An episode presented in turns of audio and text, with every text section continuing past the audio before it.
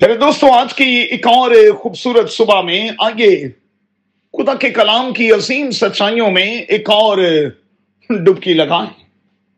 اپنے سامنے رکھیں مقدس متی کا انجیری بیان، اس کا اکیسواں باب اور اس کی تینتیسویں تا پینتالیسویں آیت۔ آج صبح کے لیے ہمارا مضمون ہوگا ریمبر دیز ٹو تھنگس یہ دو باتیں مہربانی سے ہی یاد رکھیں۔ جو کچھ دکھائی دیتا ہے، ہم اس کے محض مختار ہیں۔ مالک نہیں، مالک صرف خدا ہے۔ دوسرا، ہم کسی چیز کو اون نہیں کرتے۔ ہمارے پاس کسی بھی چیز کے حوالے سے رائٹس جو ہیں وہ موجود نہیں ہیں۔ ہم مختار ہیں، سو ہمارا کام صرف اور صرف اپنی ذمہ داری کو پورے طور پر نبھانا ہے۔ اس کہانی کا موجودہ ٹرانسلیشن کیا ہوگا؟ خدا مالک ہے۔ ہم مختار ہیں۔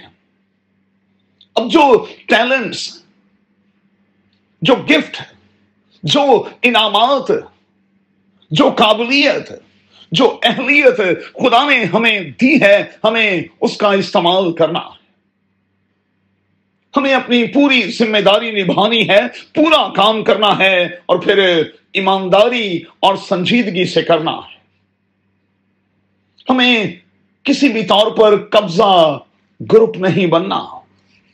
نہ تو ہمیں پاسٹر ہاؤس پر قبضہ کرنا ہے، نہ بشپ ہاؤس پر۔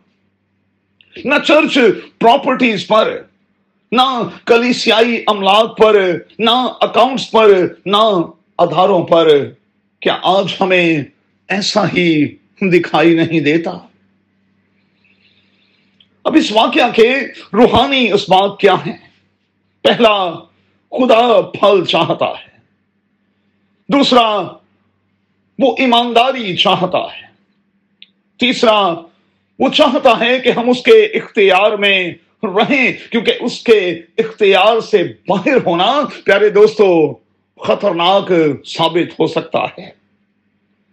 ہم اپنا ہنڈریڈ پرسنٹ نہیں دیں گے، ذمہ داری کا مظاہرہ نہیں کریں گے تو پھر وہ ذمہ داری کسی اور کو دے دے گا۔ یہاں لکھا ہے کہ ٹھیکے پر وہ اپنے کھیت کو کسی اور کے حوالے کر دے گا۔ متی کی انجیل اس کا اکیسواں باب اور اس کی اکتالیسویں آیت پہلے دوستوں آئیے آج کی صبح میں اپنے آپ سے پوچھیں۔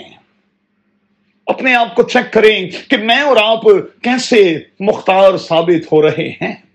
جو کچھ میرے اور آپ کے سپرد کیا گیا ہے، اس کے حوالے سے ہم کتنے ذمہ دار ہیں، کتنے سنجیدہ ہیں، کتنے آنےسٹ ہیں اور کتنے لائل ہیں۔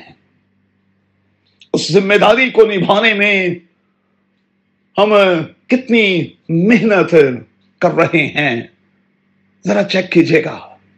قدر خدا، آپ کو بڑی برکت دے اور مجھے اور آپ کو یہ توفیق دے کہ ہم زندگی کے آخری لمحوں میں اپنے ہاتھ اٹھا کر کہہ سکیں کہ اے باپ، جو کچھ تو نے مجھے کرنے کو دیا تھا، اسے میں نے مکمل کیا ہے، پورا کیا ہے۔ قادر خدا آپ کو بڑی برکت دے اپنا بہت خیال رکھیں۔ آمین۔